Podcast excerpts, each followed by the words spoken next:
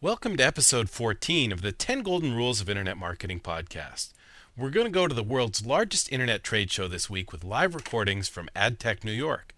We have a 10 list, a podcast of the week, and a ton of call ins. So, first of all, let's meet some of the folks we met from all around the world at AdTech New York.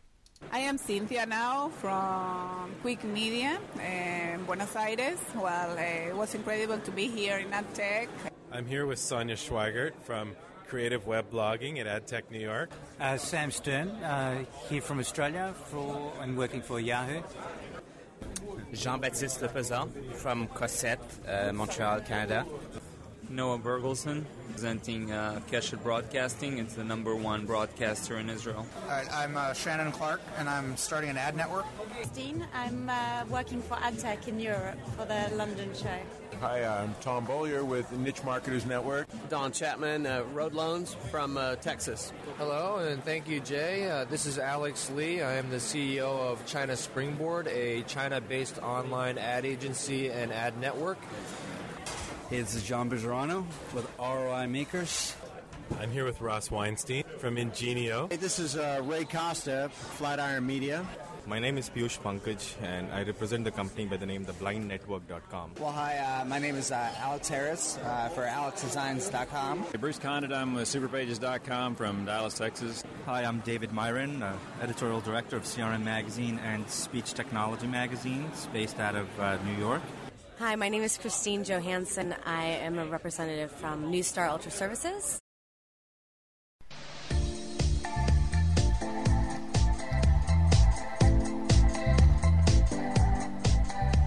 Welcome to the 10 Golden Rules of Internet Marketing podcast, featuring the latest strategies and techniques to drive traffic to your website and convert that traffic into sales. Now, here's the CEO of 10goldenrules.com, Jay Berkowitz. Well, good morning, good afternoon, good evening. Thank you for joining us for episode 14. If this is your first TGR podcast, welcome aboard. Each week, we're going to cover the latest news and strategies in internet marketing. And through call ins and interviews with leading experts, we're going to try and make each other a little bit smarter about how to use the internet for business, how to develop your personal productivity online, and just how to have a little bit of fun. If you like what you're hearing, please go to iTunes, click on the iTunes Store, and search for 10 Golden Rules. You can subscribe to this podcast for free, and each week when we do a new show, you'll get an update on your iTunes, and you can throw it on your iPod or add it to a, uh, a CD and take it in the car with you. Also, we'd love you to join the conversation.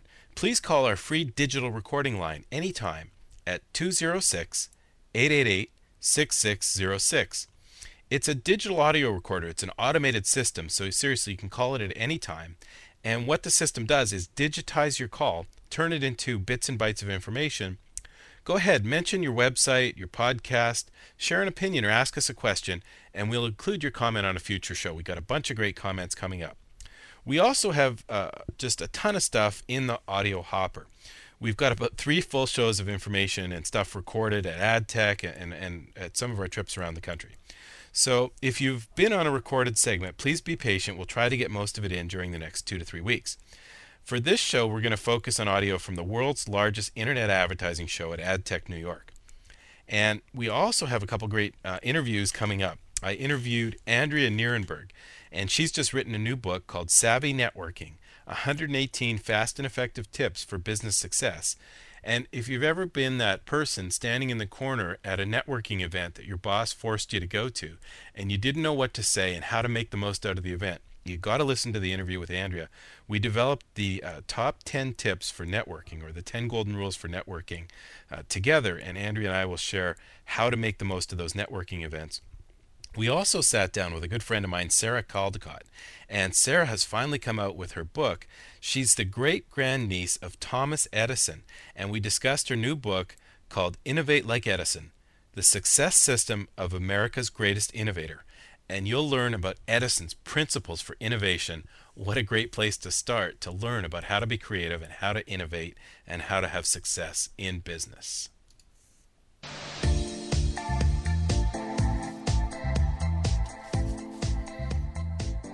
Well, there was definitely some really big news announced at AdTech this year.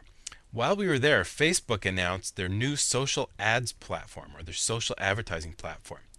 They claim that their ads will be getting more relevant and more interesting to users instead of getting random messaging from advertisers.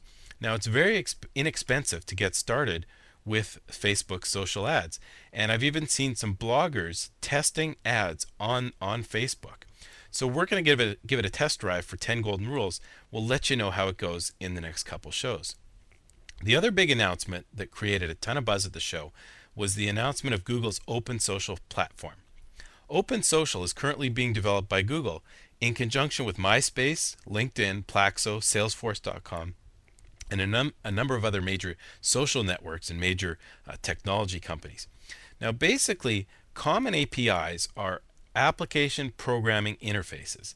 And, and th- this is the source code or the operating rules of a website or a web network.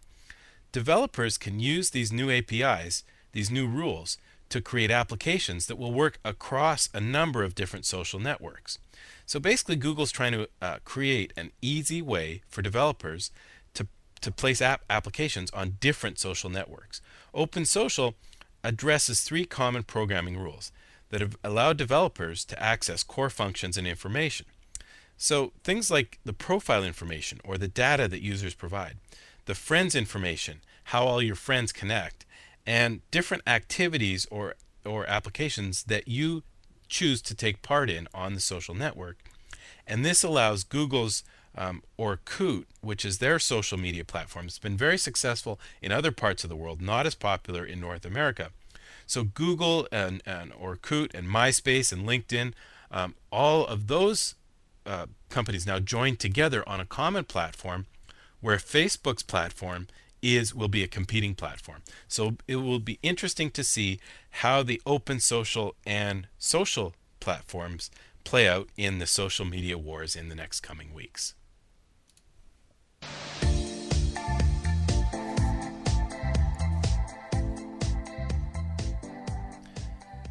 Okay, so let me cover off a few schedule details and then we'll get to some call ins. Um, we, we had a really great event uh, this past Wednesday for the American Marketing Association. We ran a full day internet marketing boot camp. We certified a whole bunch of individuals as internet marketers with the American Marketing Association. And we recorded some audio at that show, and we'll get to that in a coming show. And I just wanted to give a special call out to Jonathan Gluck, who heard about this event on the 10 Golden Rules podcast, and he's a very loyal podcast listener. So, Jonathan, very, very great to meet you, and thanks for coming out to the AMA event. This coming November 30th, I will be at the Professional Clubs Marketing Association with a new presentation called The Top 10 Strategies to Market Yourself and Your Company on the Internet. On December 10th, I'll be sharing a presentation called The 10 Leading Strategies for Building Traffic to a Website and Turning Visitors into Buyers and this will take place at the Specialized Information Publishers Association on December 10th at their marketing conference at the Loews Hotel in Miami. We have some really great events booked for the DMA and IMA in January and February of next year, and links to all of our events are listed on our homepage at 10goldenrules.com.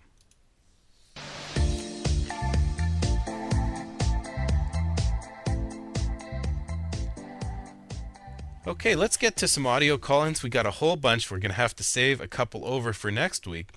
But first off, here's some friends I met at PodCamp Boston.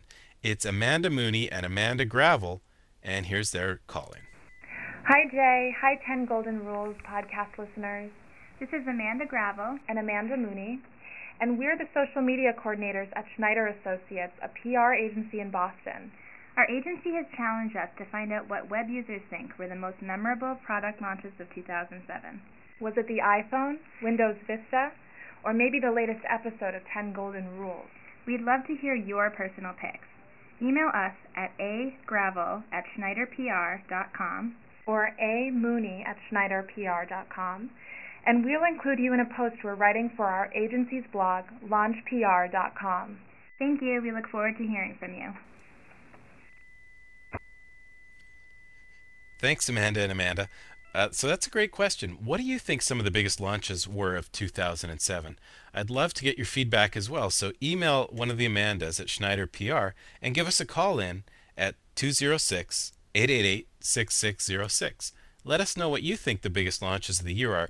We always do a, a, um, a, a, blog, and, and this year we'll do a podcast around predictions for 2008, but I'd love to hear what you think the biggest stories were from 2007.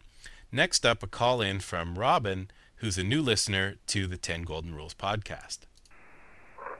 Hi, Jay. This is Robin with Kaboodle Kids. I just wanted to call and let you know that I love your show. I just um, found you, hmm, probably about a week, week and a half ago, so I'm just kind of catching up on some of your older shows and stuff. And um, just wanted to express that I really like the show. I'm learning things. I'm trying to uh, do some of them um, with my business. And I just wanted to let you know, actually, my sister-in-law works at eDiet, so I was like, you know who this guy is? You know, I was just going on and on and um, you know she was checking it out. I don't think you guys work at the same time because she's there now, and you probably left earlier. Anyway, but I just wanted to say, great show and love to listen. All right, bye.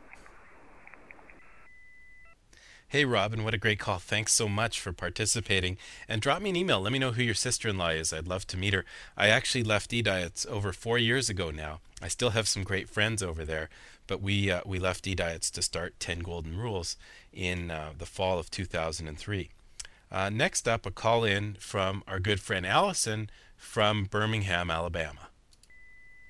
Hey Jay, it's Alison Terrell with Executive Traveler. Just wanted to thank you again for coming out to speak to the American Marketing Chapter here in Birmingham. We had a great time listening to you, and you had a lot to offer based on what's going on with the latest and greatest in internet marketing. And I wanted to take you up on your suggestion to give a call in and make a comment. I wanted to see what you guys had to say about the article in the New York Times today regarding how many sites hit depending on who's counting. Um, basically, the conversation along the lines of the difference in ratings from ComScore and Nielsen ratings versus companies' websites and how the numbers are varying. I think they're saying Condé Nast international count was 1.8 million visitors per month versus ComScore had it at 421,000 and Nielsen had it at 497,000. So I'm just curious to see what you guys think, what the best rating system is we should be following, and how to, I guess, best educate ourselves for the debate on where this is going in the future. Once again, thanks for coming out to Birmingham. It's great to see you, and look forward to hearing your comments. Bye. Hi, Alison. Thanks so much for taking the time for calling in. First of all, big apologies to anyone at the AMA who was at the event. We recorded the Q&A session live after the presentation, and we didn't get the audio recorded properly. So if you asked a question, please feel free to call it in. We'll answer your question on an upcoming show. Once again, the number 206 888 6606. But if you're listening from Birmingham, we, we won't have any audio from that show. Um, Alison asked a question about the New York Times article about, of about uh, 10 days ago now, and we'll have links in the show notes if you didn't see the article. Basically, they, they asked about finding reliable data to evaluate the traffic claimed by different websites by ComScore and Nielsen. And th- these services are basically projections based on a snapshot of web traffic. They're able to, to um, tap into web servers and look at a number of people the, the websites that they go to and the number of pages they view on those websites. And then they create a projection to the overall population. And w- what really matters is how these ads perform for you. I'd be much more on the side of talking about, um, just, we'll just ignore the fax line. I'd be. I, I,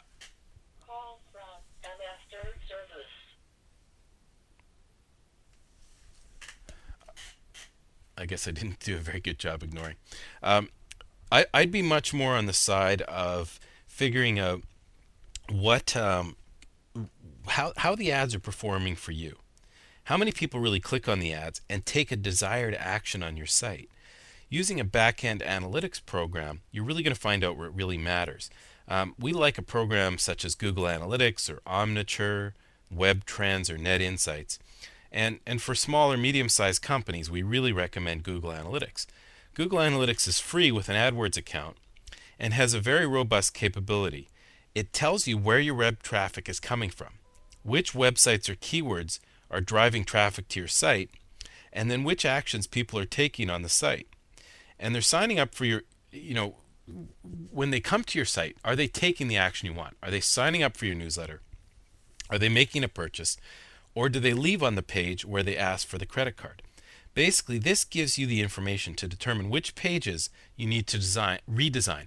Which pages should, be, should you be testing different approaches, different offers? Do you need different security claims in order to get people to give you an email address or a credit card? So the, the big companies, ComScore, Nielsen, look at traffic from an overall standpoint. We prefer to look at where's your traffic coming from? Who's sending you that traffic and what's happening when they get there? Let's get to another call in. This is from another TGR listener, Eric Woolf.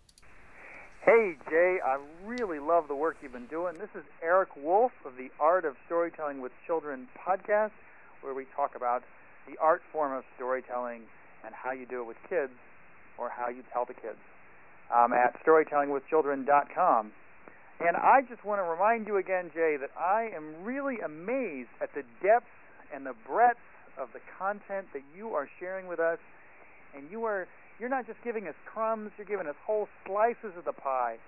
And I have felt so inspired by your show in terms of how many hours I actually have listened. Very few hours and so much impact on my practice in terms of my website content or how I put things up and what I'm doing.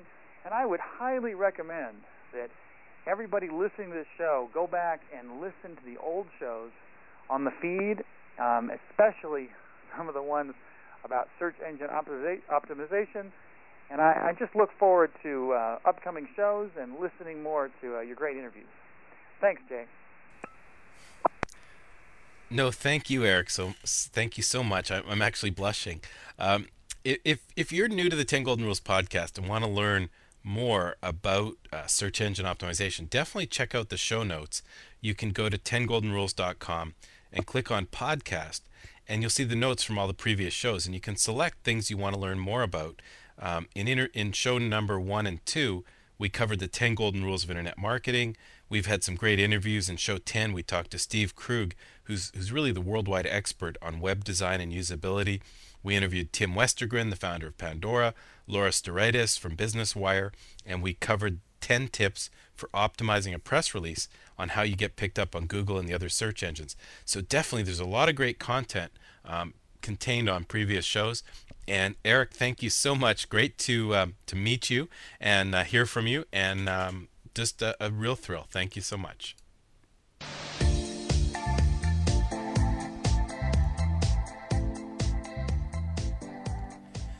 Okay, next up, let's do the live from the blog segment. The team at 10 Golden Rules shares the top tips that they're reading about and the best things they're learning, experimenting when we're doing tests for our clients.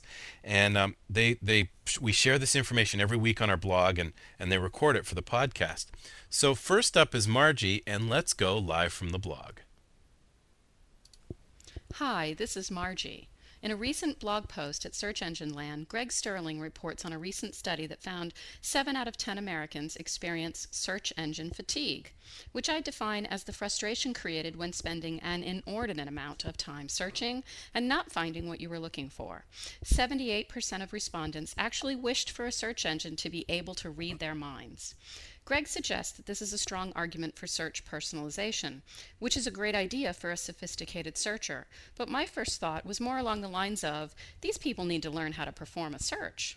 Some people are good at search, meaning they've learned how to use keywords, filter their searches, and other tactics that many considered advanced techniques. But how does the average internet user learn to search and become better at it?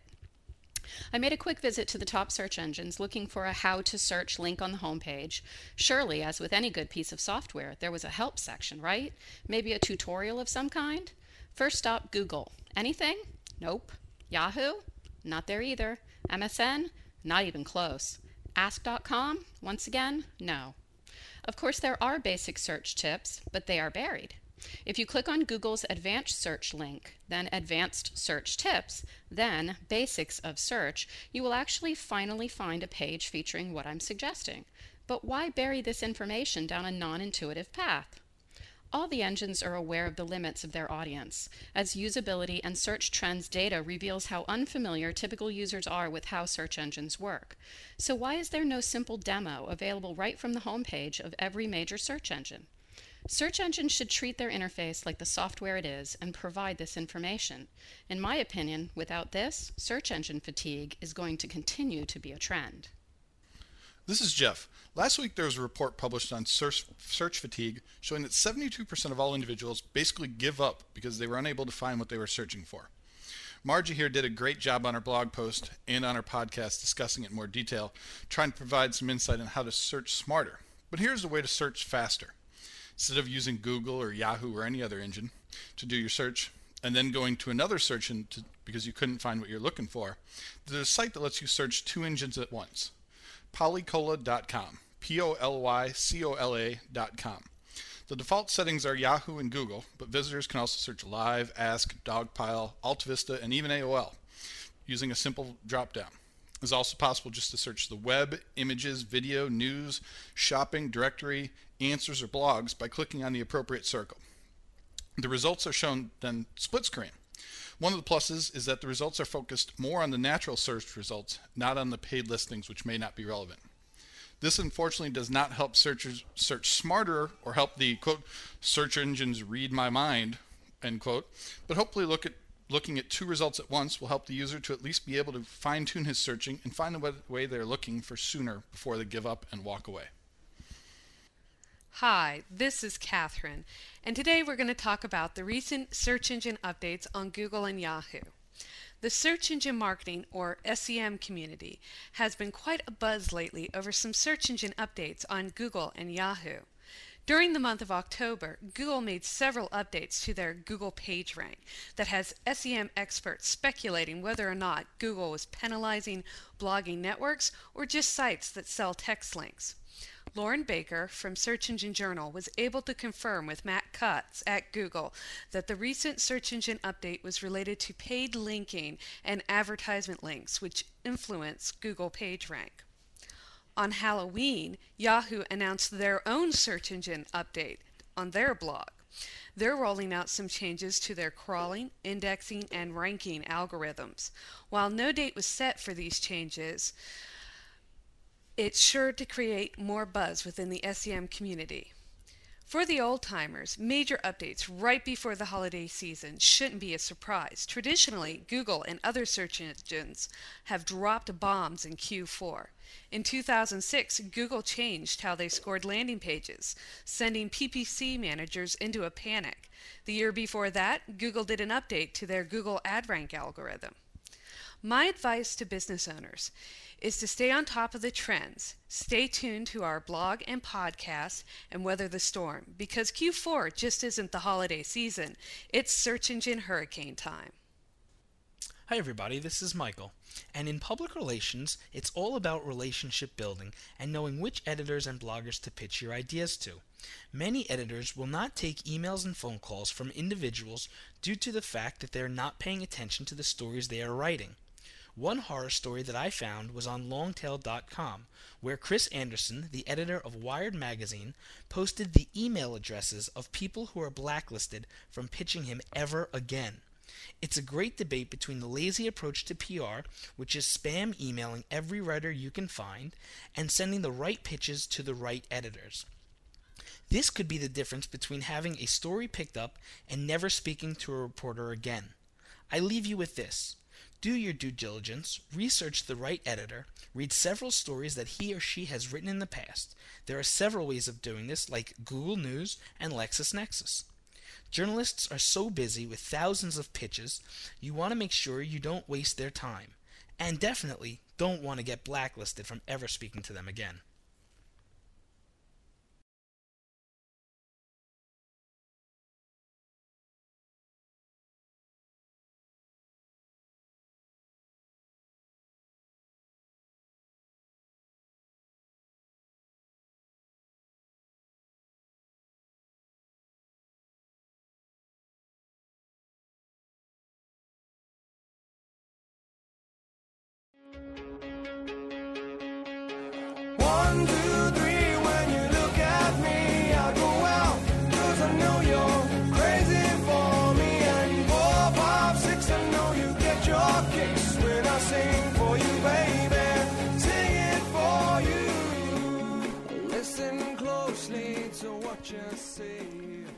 Okay, so here's Susan with her first blog entry. Hi, this is Susan. Here are my 10 golden rules for blog promotion. Anyone can blog, but in order to be successful and become a credible part of the blogosphere, you really have to stand out among the pack. Here are some ways that I get traffic to my blog, workinonmyfitness.com, as well as types of blog posts and other tactics that have brought success to my blog.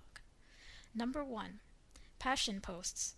These are posts that I try to incorporate in my everyday life about fitness and eating healthy. An example would be an interesting way to exercise to make it less boring and more fun. Tip number two innovative idea posts. One of my blog posts was about a bento box being a way to portion control your meals, which was later linked to by AOL's fitness site. This resulted in a lot of traffic coming to my site that day. Number three, weekly roundup posts.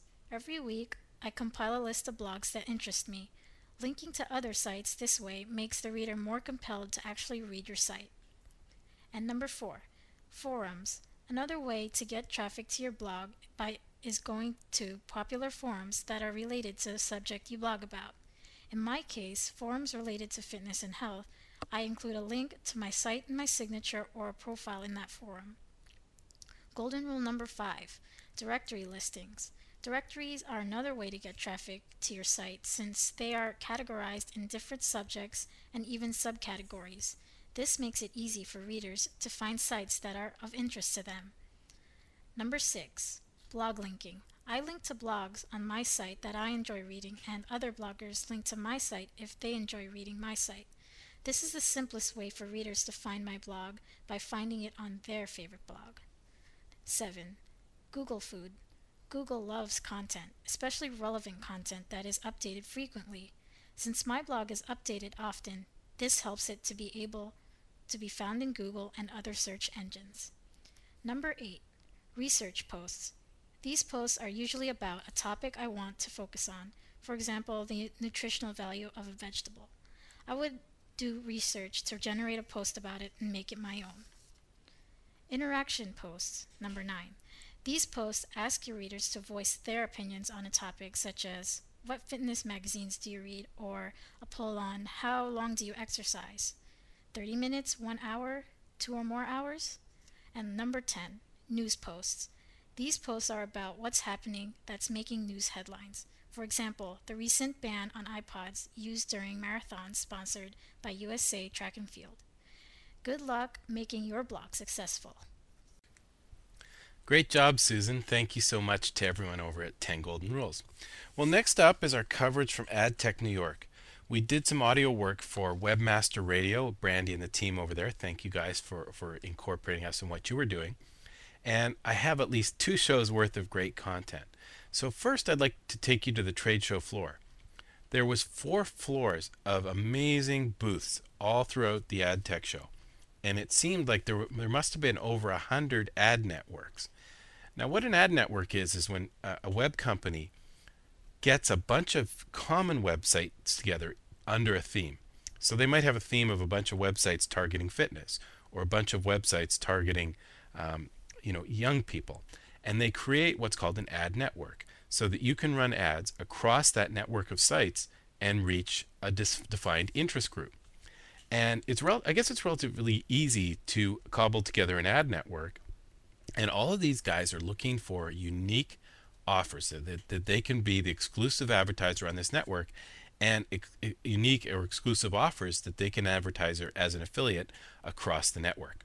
So it's really an expanding space. It's relatively easy to get started in this space, and it and it's clearly some, one of the boom areas that's happening at the show. Um, as, as I mentioned, there must have been over you know 50 or 100 different ad networks at AdTech New York what I did is I stayed away from most of the ad networks, and I'm going to share with you some of the new and interesting companies that I met.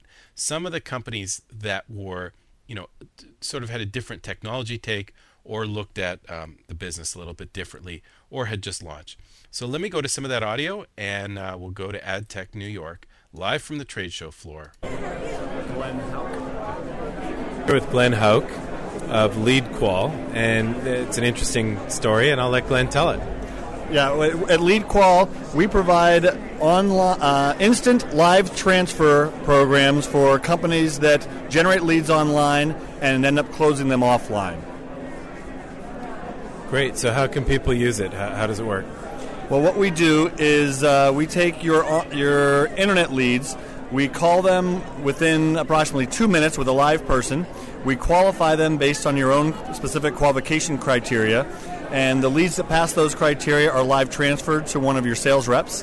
And the leads that don't meet those qualification criteria are filtered away so you can treat them with uh, other lower cost forms of marketing like email. So the forms are filled out online, and and then you call the phone number.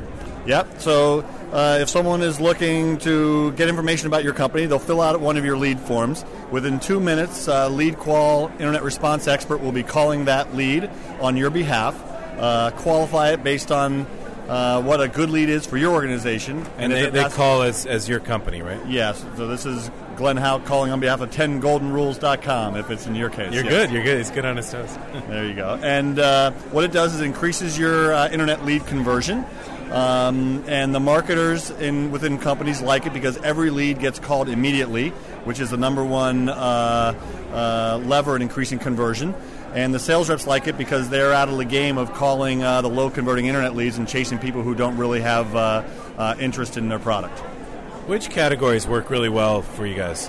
Uh, well, we do it in uh, in finance, mortgage, uh, debt consolidation, education, uh, residential real estate, uh, business phone systems. We have a lot of B two B. I, made the mistake about two years ago when I, I, I, I wanted to be internet guy, and I was looking at redoing my mortgage, and I, and nobody called me, please, because it's done.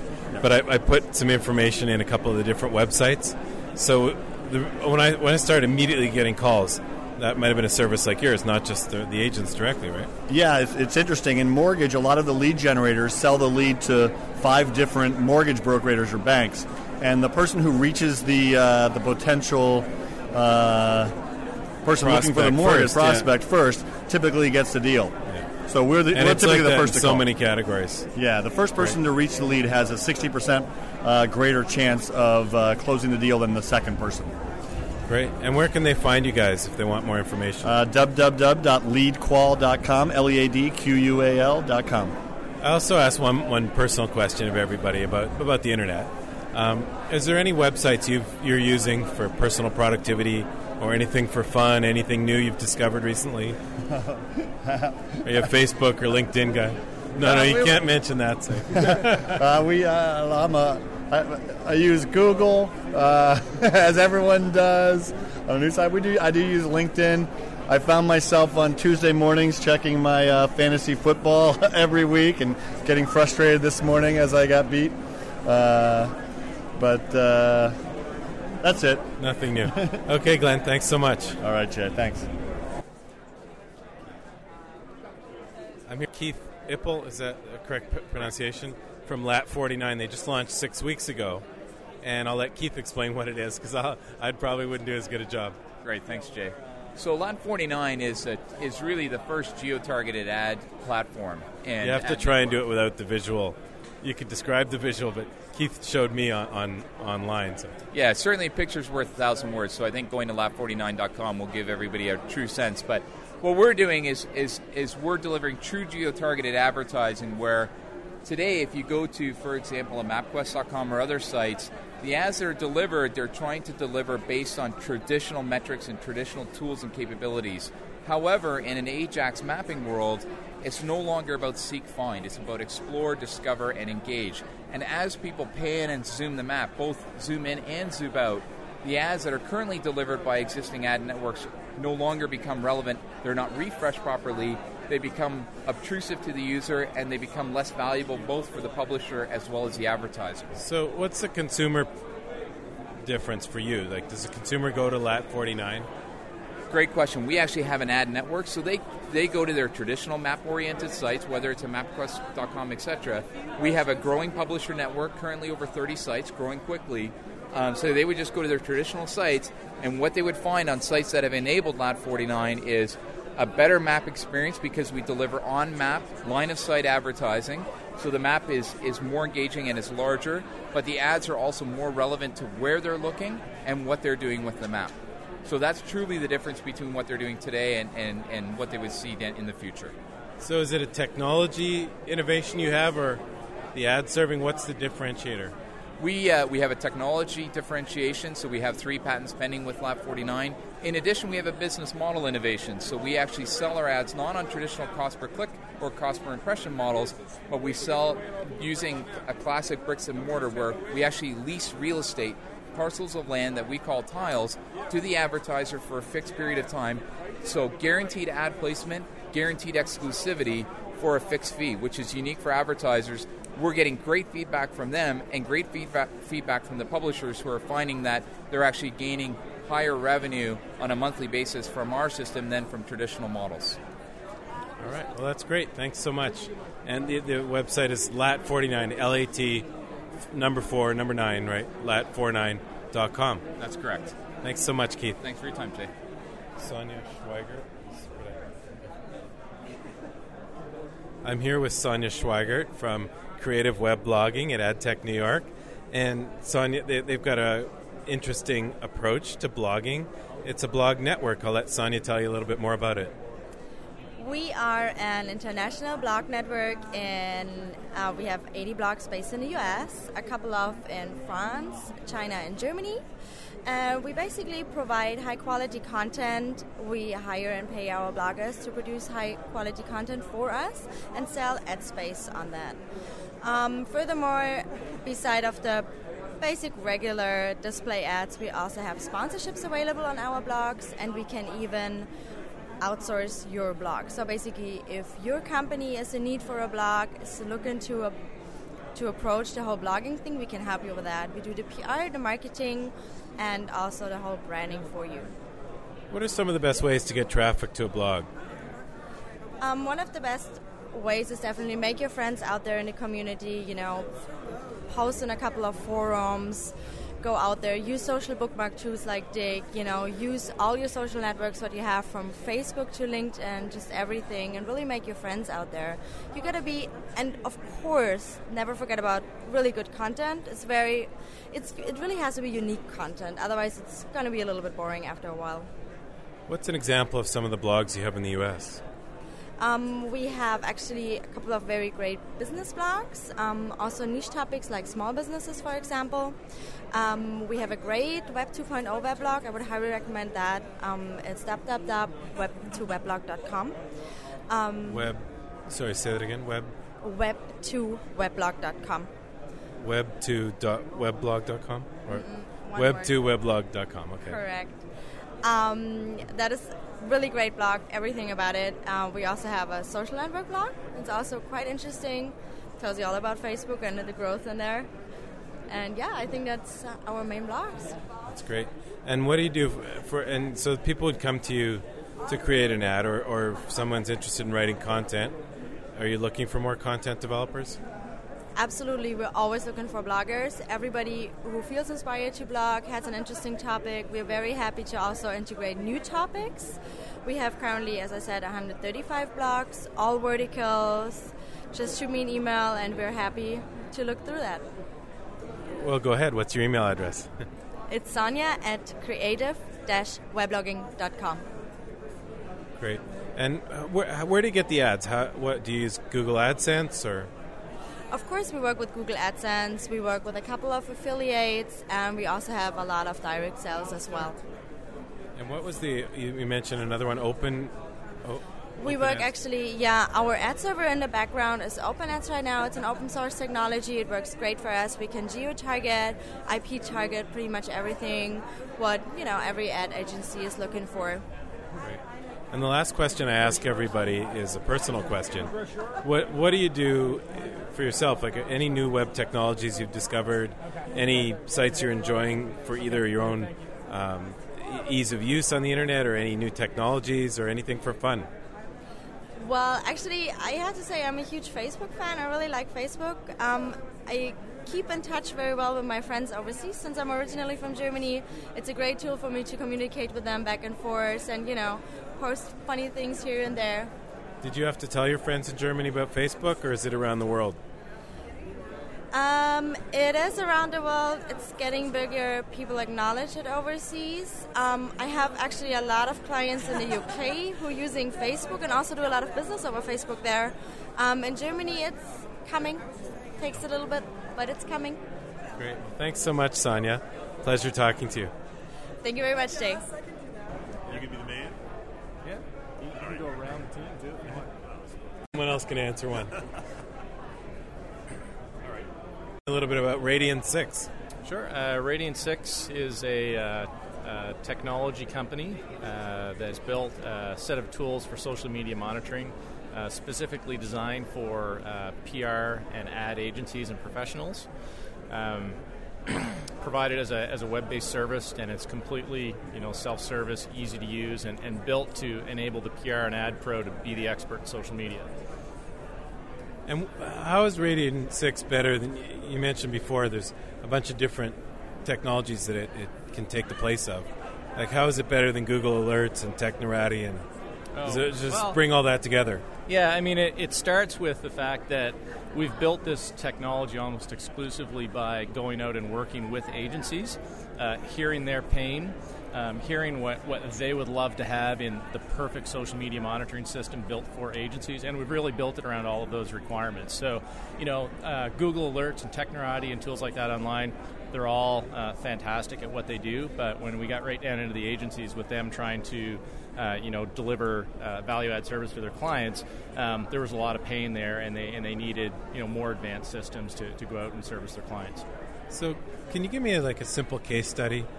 Um, client X is in in this type of space, and what kind of information are they going to find using Radian Six that they wouldn't find otherwise? Sure. Well, take um, you know take take a take a big brand example, like, and I'm just going to pick something here. I'm going to say, um, let's take Microsoft. Take a really big brand like that. So when you're doing uh, media monitoring for a company like that, you want to know what's being said about my brand. Okay? Well, if you just go to a um, you know a search engine on the web or something like that, you're going to get thousands of hits per day on that brand. And then how are you ever going to weed through all that and understand what to do? Well, with the Radian 6 system, what we provide you with is an ability to get to uh, the information or, or what's being said about your brand uh, quickly and easily. And I'll give you give you a couple of examples. Um, and you could almost think of this as a, as a top down and bottoms up approach to how do I get to what matters quickly. So from a top down perspective, you know, Radian 6 enables you to very quickly get to a list of the top influencers about your brand out on the internet. So these are the people that are consistently blogging, posting YouTube videos, twittering about your brand out on the internet. And within the Radian 6 system, you can find them easily and then start tracking them and hearing what they're saying on a daily Is, basis. is that top influencers based on frequency of posts, or you s- top influencers? Is there a qualitative component or quantitative? Absolutely. It's based on a number of different factors or metrics that we bring down. So, one is the frequency of post um, about your brand. Um, other things that we bring down and mix into that are things like uh, the commenting activity on the posts that an individual, say, blogger or YouTube publisher publishes. So, we pull down the number of comments, the number of unique commenters, and we actually update that um, on a regular basis and continue to track it moving forward. So we know if things are actually trending up or trending down for a particular influencer. Uh, another metric we bring down is um, something known as engagement, and it's something we actually calculate on every piece of content uh, that comes into our system. And what we do is we factor in uh, the number of times unique commenters will re-comment on a post, essentially measuring to what extent is there a discussion thread happening inside the comments on a particular post. So i.e. a blogger's evaluated on how many posts and Absolutely. quality and quantity yeah, of posts. Yeah, absolutely, absolutely. Now that's the kind of the top-down approach, which is here's your list of 100 most influential bloggers and YouTube posters out there about you. The bottoms-up approach, which again is very unique to the Radian Six system, is by looking at the commenting activity on individual pieces of content, we find the hot pieces of content as they're becoming hot based on the fact that there's people there engaged in discussions around them, whether it's an influencer or not. It doesn't matter. If there's a piece of content out there that's got 100 comments on it, you need to know about that because that's important. Whether you're just listening or whether you're looking for opportunities to go out and engage in the discussion around your brand. And what's the scope of the product? Like, is it for mi- the Microsofts of the world, or can smaller folks use it? No, Tell, we- to, and get- you know, break it down to like cost and how people can find it, try it, use it. Sure, absolutely. No, it's um, it's available for a broad spectrum of companies, everything from small small brands to the biggest in the world, like like Microsoft. Um, in terms of uh, you know cost wise, um, uh, this goes back to working with agencies over the last over the last year. Right into the pricing model, it's built for PR and ad professionals and agencies. Um, so it's all built around uh, the topics that, that you're going to track. So it's it's a it's a monthly subscription model based on uh, what we call a topic profile, which can be an unlimited number of conversations that you're tracking inside a topic profile. And they generally start around 600 a month, and then they can they can vary up from there. But you know a lot of brands will get in for 600 a month and, and be able to monitor themselves out on the internet. Great. The whole team from Radian's here. Anything anyone anyone else wants to add? Anything we missed? Uh, anything people should consider? Dave Alston. Uh, well, I think that uh, one thing that uh, to just build on what Chris was saying, when it comes to determining the influencers, um, we don't pre-calculate exactly how that's done. Like we don't have a set formula. What we've done is we've created an equalizer that basically allows each agency or each person, each that's using the system to decide whether comment count is more important, unique commenters, uh, engagement's more important, that kind of thing. Because in a lot of cases, the agencies have been doing this manually for a while, and they understand what, you know, and who are the most influential that they're doing it manually. So, And where where can people find it? Radian6.com. Radian6.com. R A D I A N, s- the number six dot com. That's Thanks, right. guys. Thank you. Well, thank you to everybody at AdTech New York. There's there's four or five additional segments like that, and we'll get to those in future shows. So if you've been left out, please, um, it's just a matter of time. We're trying to get the show in around an hour. The next conversation comes from a marketing meetup we held at a Korean barbecue. It was my first time eating this ta style of food where you barbecue right in the middle of your table in downtown Manhattan. We had some really smart and interesting internet marketers with us. So let's go to 32nd Street in Little Korea, New York City, sitting around the Korean barbecue. Mark, and I'm starting an ad network called Nearness Function, and I'm also covering the Ad Tech conference for uh, CenterNetworks. Hi, I'm Tom Bollier with Niche Marketers Network. We're a publisher network uh, specializing in lawyer uh, lawyer case lead generation and marketing for lawyers on the internet. Hey, this is John Bizzarano with ROI Makers, marketing consulting services, media planning, buying, strategizing, all the good stuff. And John's John's not even a first timer. You called into the show before, right? That's right. Called in before. All right, cool. So we're at A- AdTech New York. It's uh, I, I like to say it's a big publisher show. Um, what are some of the things you guys are seeing at the show? What do you think of the you know the real trends you're there's sort of happening? Shannon, you want to take it? Sure. Um, well, one that I've been writing about a little bit is I think uh, there's somewhat of a realization that there's a movement eventually towards brand advertising on the web and how that's going to shake out, um, and what that means. Can we stop it? Eh, I mean, personally, I think it's uh, where things are going. Um, They but need to realize it. there's there's only a handful of the people who are exhibiting here who, who seem well positioned for it. Um, but many of the speakers in the different keynotes and sessions today have been getting going back and fo- back and back and back to the power and importance of brands, particularly in crowded markets, which almost everything is today, and where a brand really shines. So I think we're going to be moving to a, a very different relationship with brands, not a constant repetition, but a brand supporting and engaging and richly being a part of a conversation. So you can mean brand as a content brand or brand as a product brand, like a, a retail type brand? I, I think brands as brands, so both. So from a car to where you get your news, you know, I, I've been using new brands now. I, I subscribe to things like TechCrunch, and when TechCrunch expands to a conference, that brand association goes with it. Um, you know, and I think that's so. Brands are still very important today. I, we're just less used to them in the sort of pay-per-click, mass volume, immediate action type markets. But I think they're going to become more and more important as we shift more of our attention to the web. Oh, yeah. Yeah, that makes that makes total sense. Well, hi, this is Tom. Um, one of the things that this whole show always says to me every year is it, it, it tells me that our our industry is. Are we good? The Reds is actually too too rich. So. Oh, all right. Good down. Oh, I see. And the mic should be just about like that. All right. Well, I'll learn. I'll learn this deal. This is all new for me. but I see that the industry of internet marketing and, and publisher marketing is becoming mainstream. More and more becoming a mainstream avenue to do marketing. I don't see the agencies seeing it yet. Too many conversations where ad agencies think that what we do is poo poo and they don't really get it when every single person on the internet gets my ads one way or another in their weekly travels. So it's just an incredible, incredible growth place that we're in, like the greatest place on earth for marketing. I, I had this amazing experience. I went to search engine strategies. Well, it was um, like the same way you're saying, the same way Shannon's saying he's seeing brands and and you're seeing agencies here. When I came to search engine strategies here in New York the last time, I, I was amazed at how old the audience was. You know, I'm used to being one of the older guys at these shows, and at, at search engine strategies, there was a lot of gray hairs, like you know, serious senior guys. There was, and and everyone was trying to figure out search. Like the PR agencies were there trying to fi- figure out optimize search.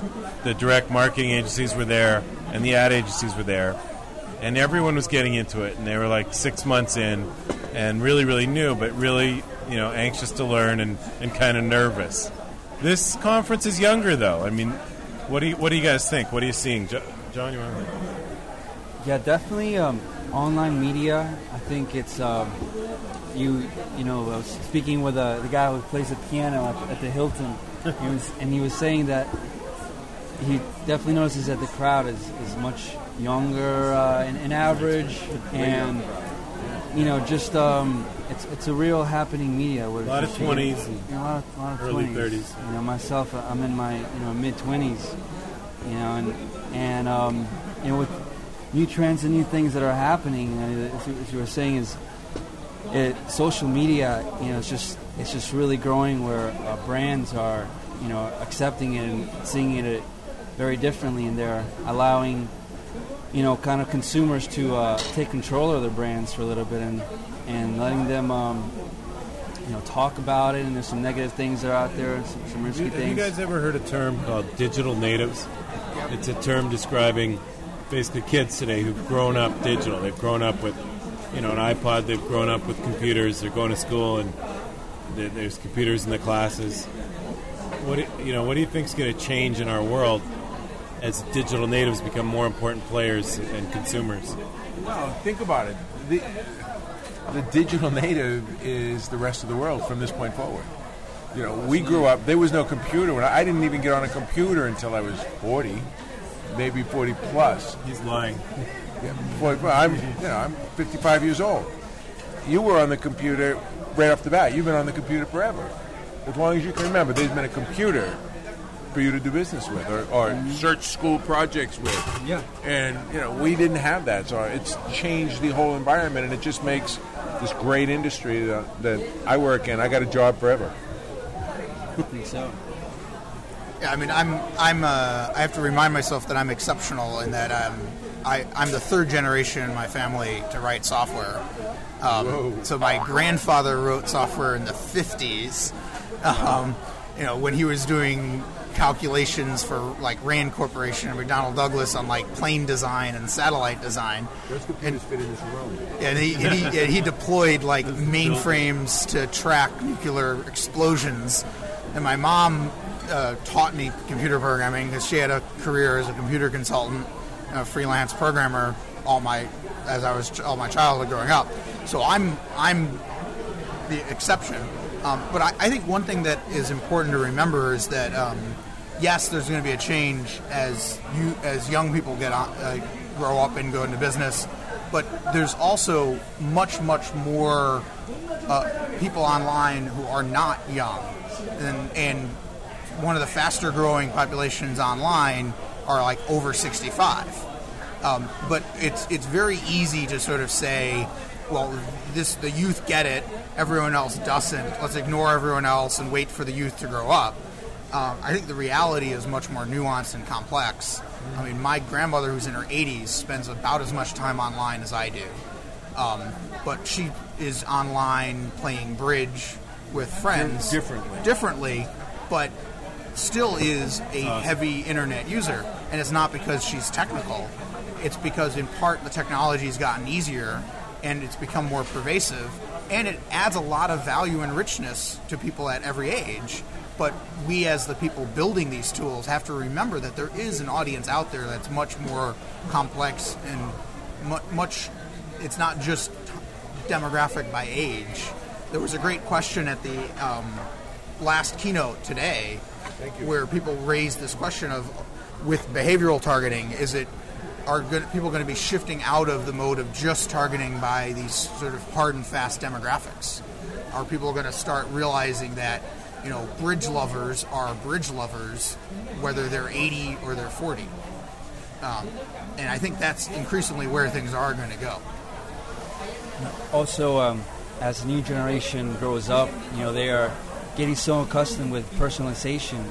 You know, everything that they can do online, and just their worlds are, are very different. And I think um, they're gonna have needs that we didn't really, you know, a lot of us didn't really uh, have, and they're gonna want to see a lot of stuff you could do online with personalizing and, and integrating everything they have into their offline content, from TV to other media, you know, and the future, you know, with, with a lot of you know the media and, and technology is is going to be is going to allow you know personalization integration, um, and then on a marketing uh, standpoint, you know, integration of, of analytics and metrics between offline and online, behavioral, you know, psychographic targeting and everything, where, where you can really take this information and really serve ads and um, at the right time, you know, at the right places with the right messaging, um, you know, across multiple platforms, um, because the new generation is gonna gonna want to see all that stuff you can do online, take it offline, and just crazy stuff that right now doesn't exist. And I mean, something that's, that's really changed in just the last, um, probably the last year or two, is you've you've pretty rapidly gone from it being a rare house that had broadband and a, and a home network to that being very common. And a home network means that you now no longer have a device connected through a slow connection to the internet, you know, a computer with a modem, but now you have a home network where you can have lots of devices um, in many different rooms talking to each other and all on the internet. Your iPhone, And- your iTouch. well, Thank you, your, Linksys. your, Thank your, you, your, Linksys. your, your, At a minimum. your, your Right, thank you, TiVo, your, your, your TiVo, um, your your Squeezebox doing Right. internet radio, um, your storage device backing up all your things. gaming Microsoft device. is going to try to sell you a home server. Lots of other people could as well. Um, but yeah, your gaming consoles. It's now um, considered a strange move when one of the three major gaming consoles doesn't emphasize online when, at, right out at its launch. You know, things like Xbox Live mean that every household that has an Xbox probably gets that Xbox connected to the internet, which means they have a home network, which also means that they have an, a device connected probably to their television that's a media center. You know, there's a whole bunch of other things that are starting to happen. Well, I'm going to wrap up with one more question. This is great, guys, and we could keep going, but I know once the appetizers come, you're going to be more interested in that. Um, tell, tell me a little bit about what you're using personally online, things that improve your own personal productivity, any new sites or technologies that you've checked out that you're really getting into, uh, podcasts you're listening to, any of that kind of stuff. Tom, you want to take it? You know, I, it's really for me. It's it's it's looking at the markets, looking at what other people are doing. Uh, I'm a marketer, so everything I'm doing is about being an opportunist. It's about finding the market, finding where I can get things done. So, I like I like server side, uh, not website solutions pretty much everything. Whether it's finding clients, managing data, managing clients, and then personally, I like to look at architecture. you know, weird architecture sites. Where do you do that? I can't, cool. I can't think. It's cool something or other. This great site I found that just points stuff out, but it's just random. In my house, we have three computers. There's only two of us. Wait, three computers, three laptops, plus a desktop, so that any room I go in, there's a machine I can just jump on at any time. And if I want to take one, I move it with me to do something else. So. You guys, um, do, you, do you have a computer in front of the TV? Does everyone? Oh yeah, two. Two.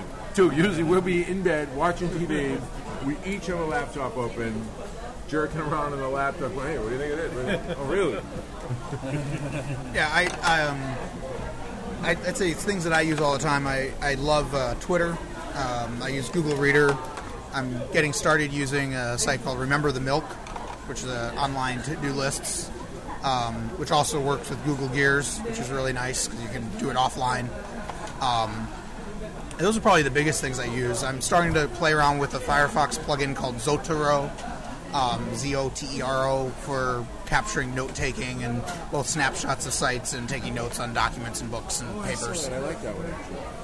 Um, so those are probably some of the big ones. Then obviously I'm using Firefox and I'm multiple operating systems, so I, I, it's part of why I move everything to Gmail. Well, I use um, just the, the basic stuff, man, from the iTunes, you know, and, and have a few different sites, um, newsletters for media and everything. I always catch up with every morning with, you know, media posts and a few others to learn what's going on out there. Um, and then uh, Jay's podcast, you know, those those those, are, those are those are great, you guys. All right, you know, you know, you definitely want to get this on. Well, guys, thank you so much, and this will probably be on episode 15, which will be all about ad tech, and I really appreciate you doing this. Cool. Thanks. So that was a first for me.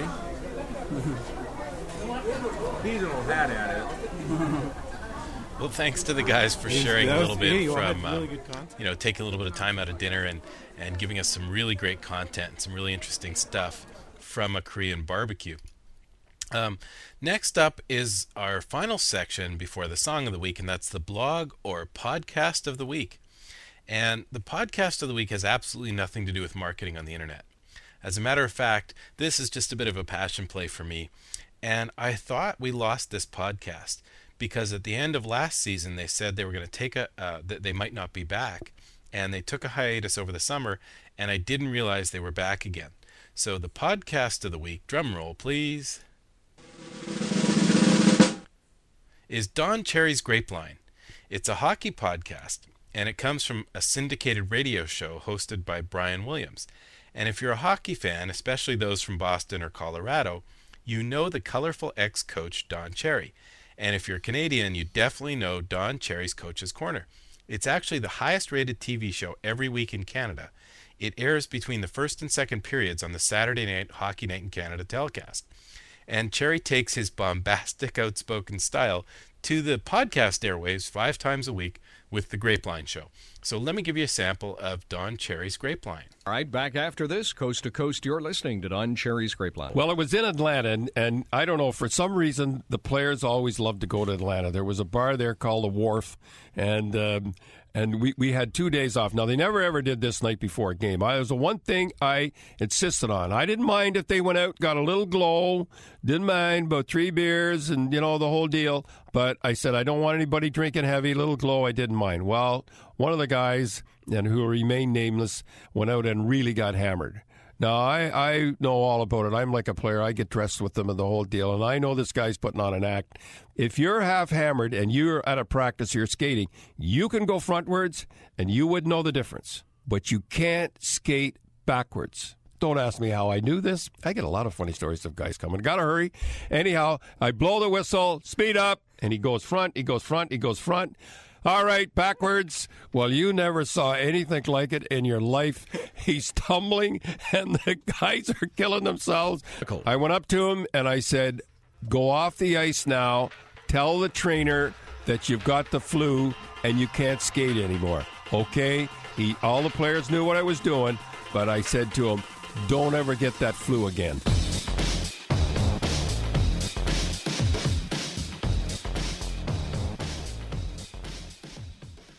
So that's the podcast of the week. Canadian icon Don Cherry with Grapeline. Just a little bit of fun there. So, in a week when we make Don Cherry the podcast of the week, we had to go to Canada for the song of the week. And this is a fun song from a Canadian band called Uncle Seth. In fact, Uncle Seth is probably one of the leading, if not the leading band in the online community. They're regular participants on the PodSafe Music Network. Uh, Jay Moonah is one of the band leaders, and he's a really sophisticated internet marketer. He has his own podcast on music marketing called Online Music Marketing. He's a regular Twitterer, and I've even seen him perform live in Second Life. The song is called You Don't Need an iPod, and they're helping spread the word that you don't need an iPod to listen to podcasts like this one and others. iTunes is free, so you can go on iTunes, download podcasts for free. You can copy onto CDs, take them in the car. You can take them on an, on an iPod if you have one. So, here from the PodSafe Music Network is the band Uncle Seth with the song You Don't Need an iPod. That's it for this week. Give us a call, give us an email. We're back next week with author Sarah Caldicott. Have a great week, everybody.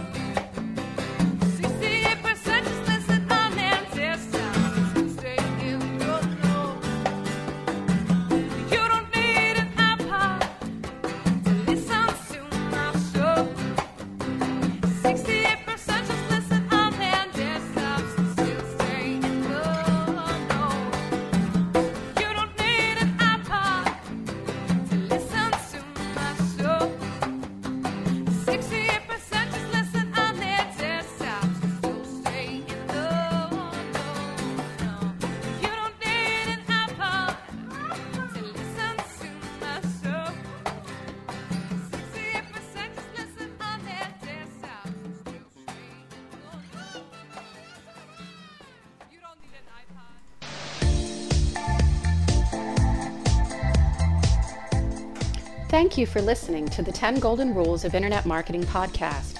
Please send comments and questions to podcast at 10goldenrules.com. That's podcast at 10goldenrules.com. Or use our call in line 206 888 6606.